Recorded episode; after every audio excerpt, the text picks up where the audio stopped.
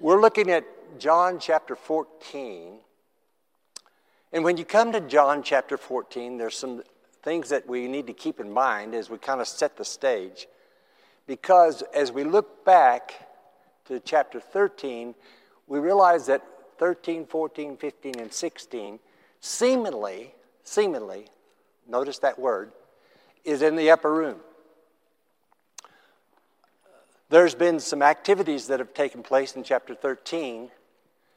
Jesus has done something that only servants do, and it shocked the disciples. You can imagine that if you were in that situation and a servant washes your feet every time you come into a building, and that's what's happened because you wear sandals all the time, your feet are dirty, and that's exactly what the servant would do, the bond servant. And yet Jesus takes a towel and begins to wash the feet of the disciples. And when he comes to Peter, he said, You'll never wash my feet. And I think what Peter was expressing was what each one of those individuals felt. Peter was just one of those who would just speak it out. We know that he spoke sometimes when he wasn't supposed to. And I'm so glad there is a man by the name of Peter because I've put my foot in my mouth from time to time. And so if, if Jesus loved Peter, I know he loves me as well. And so what, what we realize is that when, when this took place, all those disciples were kind of shocked. And then they heard the words that there was going to be one of them that would betray them, betray him. And of course, we know that to be Judas Iscariot. And then on top of that, Peter says to the Lord, I'll go with you anywhere. I'll even die for you. And Jesus says, Wait a minute, Peter. Before tomorrow morning, you will deny me three times. Now, that's the background of chapter 14. And we have to understand that to understand all the dynamics that are taking place. So when Jesus begins his words in John chapter 14, let not your hearts be troubled. You believe in God, believe in me. In my Father's house are many mansions or many rooms depending on the version that you're using. And I wouldn't have told you that I go to prepare a place for you, and I will come again and take you in myself. So, with that, I want us to think about those life unexpected moments that turn our world upside down. That's exactly what was happening in John chapter 13, and that's why Jesus would say, let not your hearts be troubled. And we need to know that that's an imperative statement. It's not like I suggest that you not have a troubled heart. It's an imperative statement. Let not your hearts be troubled. You believe in God, believe in me. So, with that, I want us to think just for a moment about what happens when we turn, our world turns upside down. In other words, it's good for us to come to this text and to explain all of it. But do we walk out of here and have no application to our own life? Do we just read this and we hear what went wrong with the disciples? Or is there something that takes place in our own lives? And so I would suggest to you that when Jesus says, trust in God, trust in me, you and I can take the same words. And the way we trust in God is because He's spoken to us. The reason we can listen to Jesus is because He has spoken to us. The reason, and so we turn to the Word. And it's like God speaking to us, so we trust in Him. So, what, what are, let's just for a moment just think about some of those go to passages that when our world turns upside down, that those are the words that we go to. Just for a moment. Anybody want to share those go-to scriptures that you use when your world turns upside down? Jeremiah 31, 31 through 34. Okay.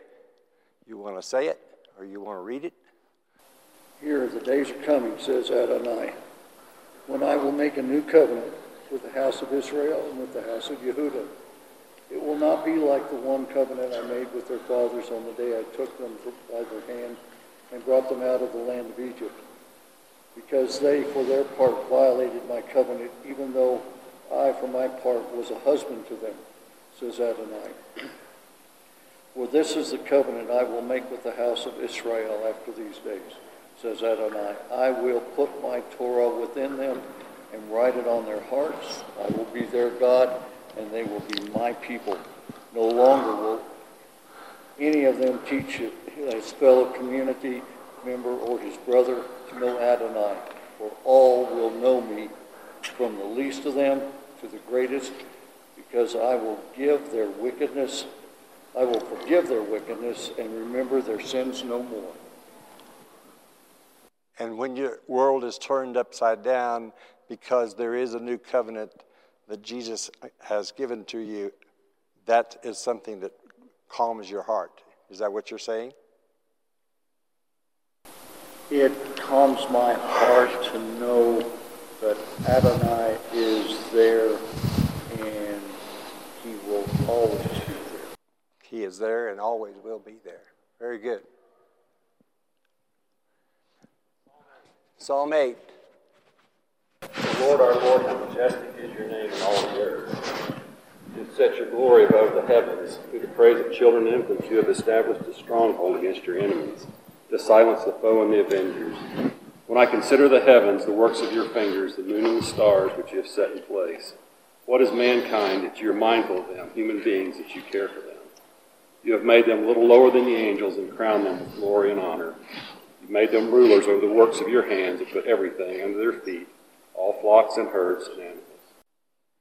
And when your world turns upside down, you see that God is in control and we just need to rely on Him. All right. All right. God is in control and we need to rely on Him. Larry. It's two chapters later, 1633. In this world you will have trouble. Expected is what he's saying, but take heart, I've overcome the world. And um, he's telling us that, that that victory of overcoming is ours. The victory is ours because there is an overcomer. Yes, absolutely, absolutely. Well, the reason I wanted to do that just for a moment is because our world turned upside down five years ago when Wanda was diagnosed with cancer. And there was two scriptures that Wanda decided to take as the ones that she would walk through this experience of chemotherapy. And one of them was Deuteronomy 31:8. The Lord will go before you, and he will not leave you nor forsake you. And it was amazing to us about there was times as we walked through that experience that sometimes it was miraculous and sometimes it was just common everyday stuff where we realized that the Lord was going before us. The first chemo treatment that she had, I had a cold, and so they wouldn't let me in. And so there were three friends that went and was there during that hour and a half of the first chemo treatment. We realized, again, that's just common occurrence, but the Lord goes before you. Another time that I have to share with you is many times during that time, Wanda was absolutely knocked down because of the chemo. And she was lying on the couch many times. And it was hard for me to see her that way. And Amy Gambrell came to see her. Amy was a person who had gone through breast cancer. And they were there, and all of a sudden I heard them laughing. That's the first time I had heard Wanda laugh during all of that. To me, that was another common occurrence where the Lord went before us. Isaiah 41:10 also was one of those passages when he says, Do not be afraid. Do not be dismayed, for I am your God. I will go with you and never leave you. So, with that, I want us to look at this particular experience because when we come to chapter 14, one of the things that we're going to notice is that we're going to see the vulnerability. There is absolutely no pretense, there's absolutely no facade with these 12 men will always, we realize that one of them leaves, and therefore there's 11 men. Jesus and the disciples makes 12, the ones that are left. And when we see that, we see that there's an interruption in the, in the things that Jesus wants to say. And the first interruption comes from Peter. The second one comes from Thomas. The third one comes from Philip, and the last one comes from Judas, or the son of James, not Iscariot. And so I think that's going to be a, one of the ways that we're going to look at this particular passage is to see these interruptions that take place. But the first thing that I want us to see is that this, we're not going to deal with it too long because it was dealt with a little bit last week, but the interruption of Peter. When he said, I'll go with you, even die for you. What's the difference between Peter and Judas? Peter's fear motivated him to not ever be in that place again. And Judas's fear um, paralyzed him that he uh, turned inward and destroyed his life. Peter was one who realized that the fear that he had was something that he would look back on that and say, I'll never do that again.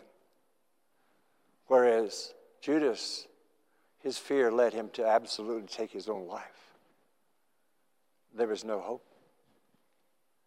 And so when we look at these two men, we realize that there's, there's definitely a difference. Peter was an individual that he truly believed that he would go anywhere with the Lord that he would actually die for him. And yet, when the moment came, he wouldn't. And can't we put ourselves in that? There's times that we would say in, in, the, in the good moments, I would never, I would never do that. I would never do, and bam, it happens.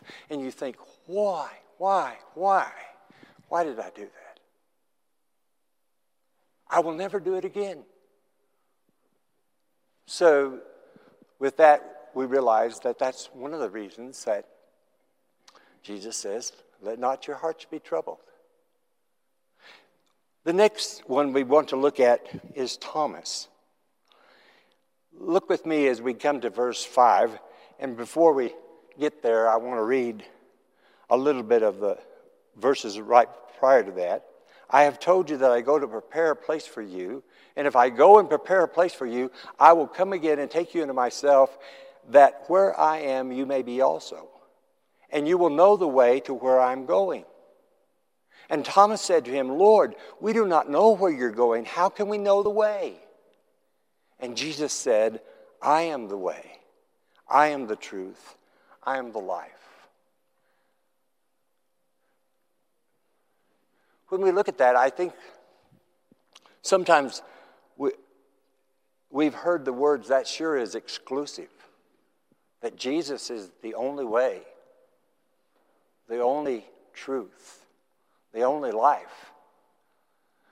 But we sometimes forget who Jesus is.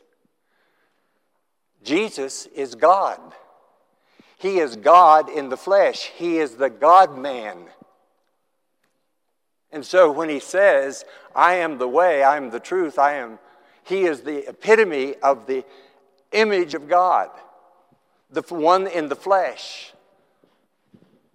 And so when he says, I'm the way, he's saying, God is the way. God is the way. God is the truth. God is the life. And it, it, it's one of those passages that we look at sometimes to just realize uh, the emphasis that about Jesus being God. And I'd like to read it to you. I'm going to read a passage in Colossians. It's talking about the preeminence of Christ. I'm going to be reading from verse 15 of Colossians chapter 1. He is the image of the invisible God, the firstborn of all creation. For by him all things were created in heaven and on earth, invisible and invisible, whether thrones or dominions or rulers or authorities. All things were created through him and for him. And he is before all things, and in him all things are whole together. And he is the head of the body, the church. He is the beginning, the firstborn from the dead, that is, in everything he might be preeminent. When Jesus says, I am the way, I am the truth, I am life, he is the God man who is saying that. Yes. I think in saying this, he's telling the, his students, his Talmud, that I am the living word of Hashem. Because when you, the Torah, the right standard is called the way, the left standard is called the truth, and the writing in between is called the life. So he's saying, I am the living word of Hashem. I am the living word. Yeah. Which is a paraphrase in the sense that how John opens the book. That in the beginning was the Word, with God was God, created everything and became flesh. Okay. Very good. It's a, it's a beautiful thing to think about when he says this that it's not an exclusive statement, it is a, a, a, a statement of fact. And yet, so many times uh, it has been criticized that it's an exclusive statement. It's God speaking through the God man. I'm the way, I'm the truth, I'm the life. Yes, excuse me. It's also a completeness of everything because what do we want? We want to know the way. I mean, you don't want to go down life not knowing what way you're going. The truth. We want truth. We don't want lies. We want to know the real thing. And life, it's all about what really life is. So that little statement says it all. And I love the way you said it's completeness. Absolutely, completeness. Completeness, yes. Okay. So when we come to that, to Thomas, we realize that, again, we're seeing the vulnerability. Bill, excuse me. Uh, you go back to chapter 14, verse 1, and when Jesus says uh, that I'm going to prepare a place for you, a lot of people think he's going to heaven, but the only place he could go was to the cross. And even if he's God man, he has to die and he has to be sacrificed, and his blood has to be shed, and he has to be raised from the grave in order for all of this to put together and work. You know, that was God's plan from the very beginning. Very good. When he does say that he, I'm going to prepare a place for you, we need to realize that in the book of Matthew it says that he has prepared heaven from the foundation of the, of the world. Okay? So if, in other words, there's no, there's nothing that he has to repair, there's nothing that he has to make ready except the cross. In other words, there, there, is, there is still condemnation for all of us, and that's the way he prepares it. He goes and sheds his blood.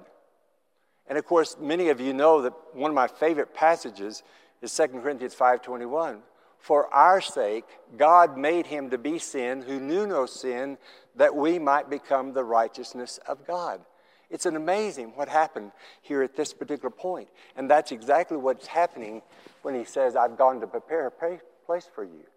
is that he becomes the sacrificial lamb so that you and I can have righteousness, that you and I can have the idea that there is absolutely no condemnation for those who are in Christ Jesus.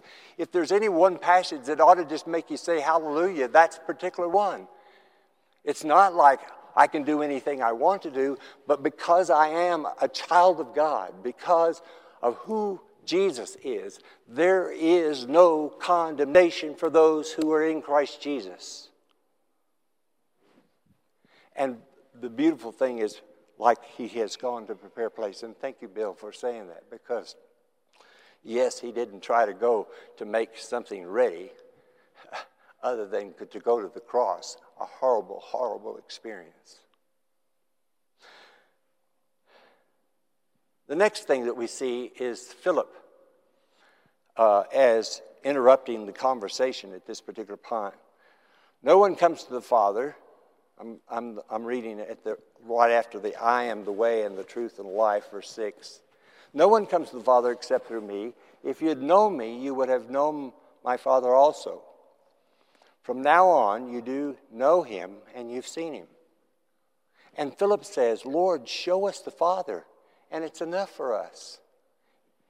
Is that the vulnerability of these men? There is no facade, there is no pretense. It's like being in a situation that's unbelievable. They're just completely, totally honest. And here Philip just says, just show us the Father. That's enough. And listen to what Jesus says.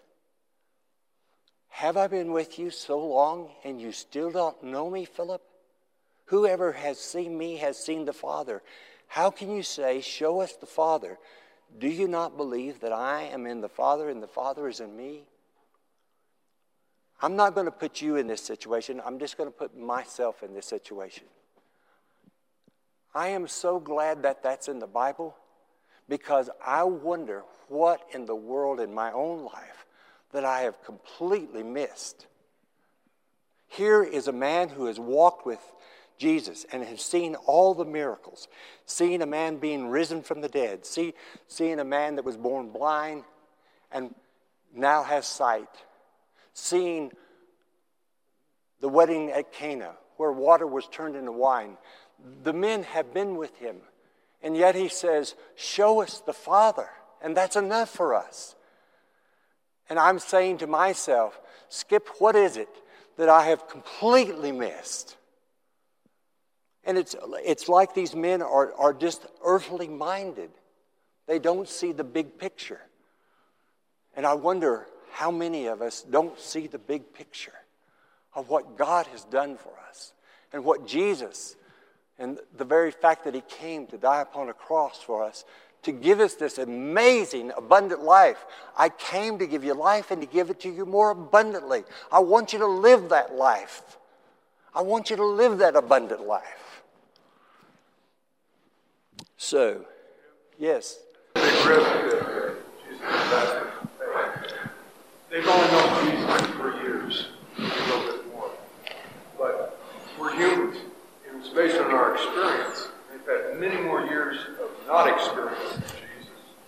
And how many times when we run up against something that causes risk, do we fall back on what we know and not what we may know? Okay, very good. And I think that really puts it in uh, a great perspective is that how many times in our own life do we know what we should know, but yet we fall back on what we know before the Christ? What happened after his uh, crucifixion? Where did they go? Yeah, I'm going fishing. yeah, it's all over. I'm going fishing.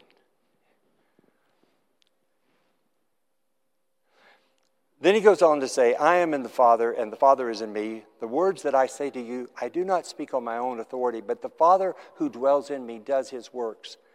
Believe me, believe me that I am in the Father, and the Father is in me, or else believe me on the account of the works themselves.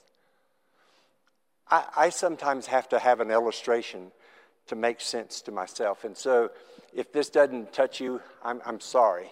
But uh, to think about what Jesus is saying here that I'm, I'm in the Father and the Father is in me. The illustration is a little boy who has a terrarium, not of ants. And he every day watches these ants make their little tunnels as they go through. And he could see that there's so many mistakes that they're making. And he says to his mom, Mom, if I could only become an ant, I could help them with this task that they are a part of. And I think, I know the illustration breaks down, but God says, if I could only become a human, I could help these people to understand. And so that's what he says when, I, when he says, I'm in the Father and the Father is in me.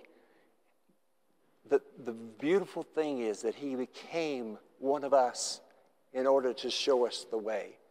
Not, not only the cross, but to show us the way. Yes, Richard. Who's the only other individual that Hashem spoke to directly?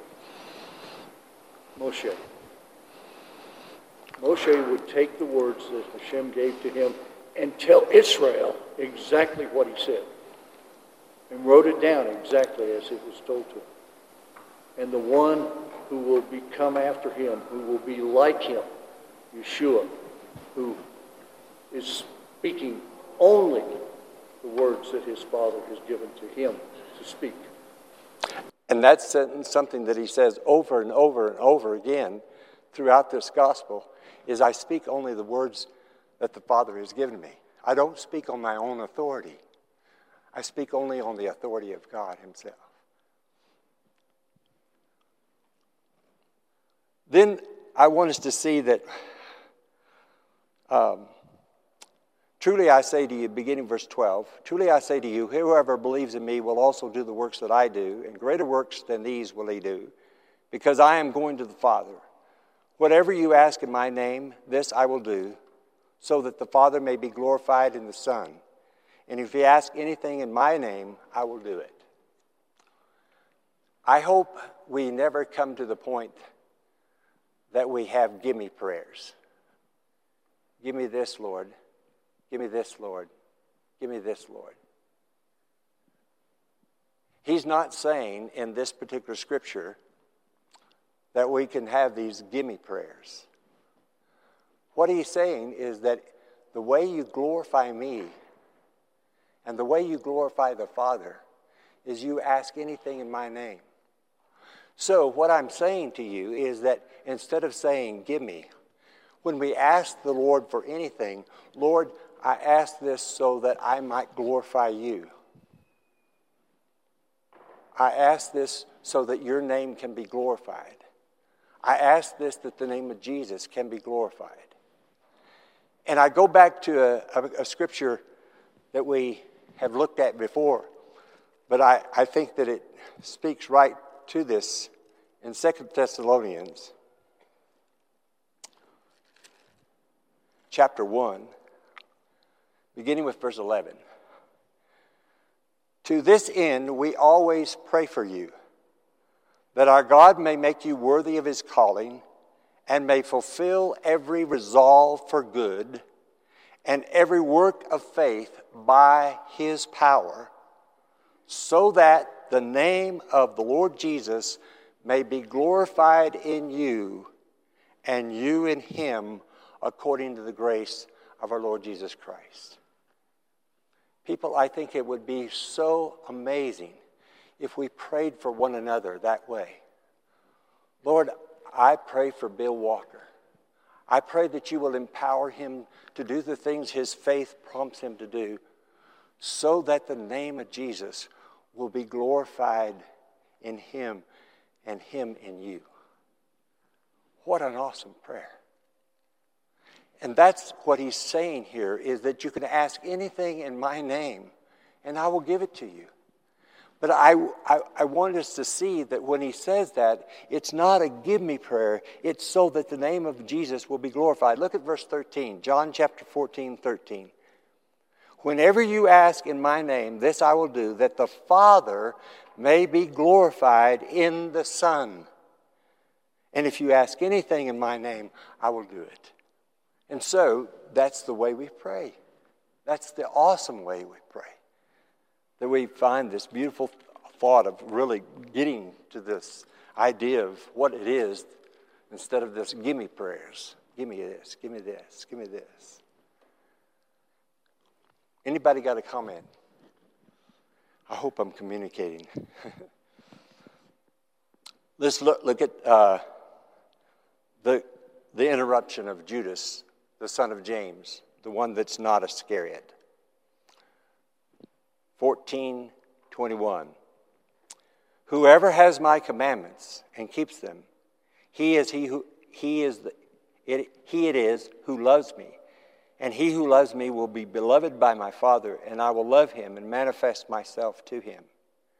And Judas, not Iscariot, said to him, Lord, how is it that you will manifest yourself to us and not to the world?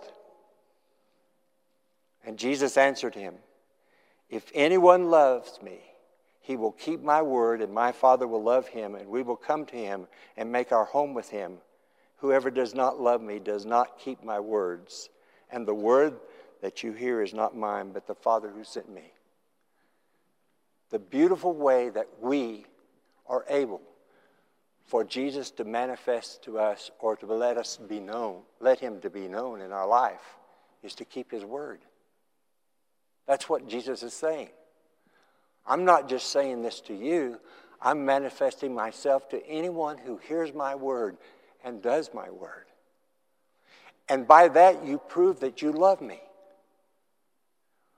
When we uh, allow this to be something that we daily allow ourselves to go to and allow Him to speak to our lives and obey those words, that's the way that Jesus manifests Himself to the world, is through His Word. And when we do that, it is pure love. We show the love that we have for the man Jesus. Love plus obedience. And last Sunday, Gary went into this idea that sometimes we don't look at this idea of obedience as, as important as, as it really is. That we sometimes shy away from that because it seems to be a work. If we obey, it must be a work. And we know that we're not saved by our works. And we're not even talking about salvation now, we're talking about Jesus being manifested in our life. And that's the beautiful thing about it. That's how it happens. It takes place like this. And it produces an intimacy that far be, that's far beyond anything that we could ever think. That Jesus has an intimate relationship with us that becomes very dear.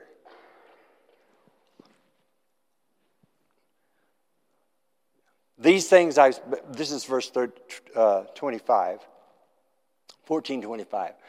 These things I've spoken to you while I'm still with you. But the Helper, the Holy Spirit, whom the Father will send in my name, he will teach you all things and bring to your remembrance all that I've said to you. Several, several weeks ago, somebody came up to me and said, I wonder how John knew all that went on there? Good, good statement. Good question. And I kind of fumbled around when this person asked me, and, and I thought to myself when I read this, that's the answer. The reason John was able to say the things that he said in this gospel about certain things that took place is because of this particular verse. The Father, He will teach you all things and bring to your remembrance all the things that I've said to you. And when I think about Matthew, Mark, Luke, and John, and I think about these guys, how that they were able to share what Jesus said and did in a beautiful way that we call Matthew, Mark, Luke, and John, it's because he teaches them. It's through the power of the Holy Spirit. And of course, somebody says to me, skip, that's, that's not anything new. I mean, we know the reason that the Word of God is here in our hands is because of the power of the Holy Spirit writing through these men in their own personalities. Yes. But it seems so plain in this particular sentence when he says, But the Helper, the Holy Spirit, when the Father will send him in my name, he will teach you all things and bring to your remembrance all that I've said. And one of the things that we'll see as we go through 15, 16, and 17, well, 17 is more of a priestly prayer, but 15 and 16, we'll see how often the Holy Spirit becomes a part of what Jesus wants to share with us and how we have a helper, a comforter who walks with us day by day. Richard. Comforter is referred to as Menachem. So whenever you hear the term Menachem, Menachem Begin, he was the Prime Minister of Israel, he was the comforter for Israel at that time. Okay, all right. Comforter, advocate, helper. All three of these words bring out a beautiful thing about we have that gift of the Holy Spirit working in our life in a daily way. Yes. Another thing that uh, I think is maybe included in verse 26 when he tells them the Spirit, when he comes, the Helper, when he comes, he's talking to the eleven. He will guide you, he will tell you all things. I believe it's uh, consistent to say that the disciples were given all the truth that God wanted mankind to have in order to live in a way to please Him. Therefore, there are no new revelations coming through time, through the centuries. There's no new truth coming to mankind from God by modern prophets who say, God revealed this to me. You need to do this and that to please Him. Believe the scripture said, is saying here in verse 26 that God's going to tell you all the things you need to know. And so when Peter says in 2 Peter chapter 1 that he's given us all things that pertain to life and godliness, there's no additional revelation that we should look for or that people can give. That's not biblical. Okay, all right. I hope everyone got to hear that because there, there is, I'll just review it just a little bit. There is no new revelation. It is the very thing that Jesus has given to all things that pertain to life and godliness has been given to us. 2 Peter chapter 1. That through these we may become partakers of divine nature. Think about that. That we can be a partaker of divine nature. And when we look at those qualities, those promises that have been given to us, that helps us to escape the corruption that is now in the world, and we can become a partaker of divine nature because of the Word of God. Richard. Maimonides said, and the whole world will have no other occupation but only to know the Lord. And they will obtain a knowledge of their Creator as far as the power of man allows exactly what Gary says. Nothing new. Okay, and, and to think about that is in and of itself is a beautiful thing in the sense that this is it. This is where we have. This is what we have, and therefore it's something that we need to spend some time with. All right. Beginning with verse 27. 1427 Peace I leave with you, my peace I give to you. Not as the world gives, do I give to you. Let not your hearts be troubled, neither let them be afraid. You've heard me say this to you, and I'm going away, and I will come to you. And if you loved me, you would have rejoiced, because I'm going to the Father, for the Father is greater than I. And now I have told you before it takes place, so when it does take place, you may believe. And we know at this particular point that even when he has told them this particular thing, it causes them to think, oh my, I think the best thing for us to do is to go fishing. Once Jesus died on the cross, they thought it was all over. And yet, at this particular verse, he's trying to say, I've told, I've told you this so that when it does happen, you may believe. It's a beautiful thing. Uh, I will no longer talk to you much, for the ruler of this world is coming. He has no claim on me, but I do the, what has the Father commanded me, so that the world may know that I love the Father. When you think about this just for a moment, one of the scriptures that has always bothered me is Hebrews chapter 12. When he says, Since we're surrounded by such a great cloud of witnesses, let us lay aside every weight and sin which clings so closely, and let us run with perseverance the race that is set before us, looking to Jesus, who is the pioneer and perfecter of our faith, who for the joy, that's what discourages me, who for the joy, doesn't discourage me, it's something I don't understand, who for the joy set before me, I endured the cross, despised the shame, and is seated at the right hand of God. Who, for the joy that was set before me. When I think about that particular statement, I come back to this statement here that seems to have some ring to it. I will no longer talk with you, for the ruler of this world has come to me. He has no claim on me, but I do as my Father has commanded me, so that the world may know that I love the Father. I know that's not the only joy that helped him to endure that cross, but I think that's one of the joys that the world would know that I love the Father. I want you just for a moment to think of a triangle, an upside down triangle. I want you to put in this corner God, the Father. I want you to put in this corner God the Son. And I want you to put here God the Holy Spirit. God the Father, God the Son, God the Holy Spirit in this triangle. In the middle of that triangle, I want you to see the word God. Okay? God is not the Son, the Son is not the Father, but the Father is God, the Son is God, the Holy Spirit is God.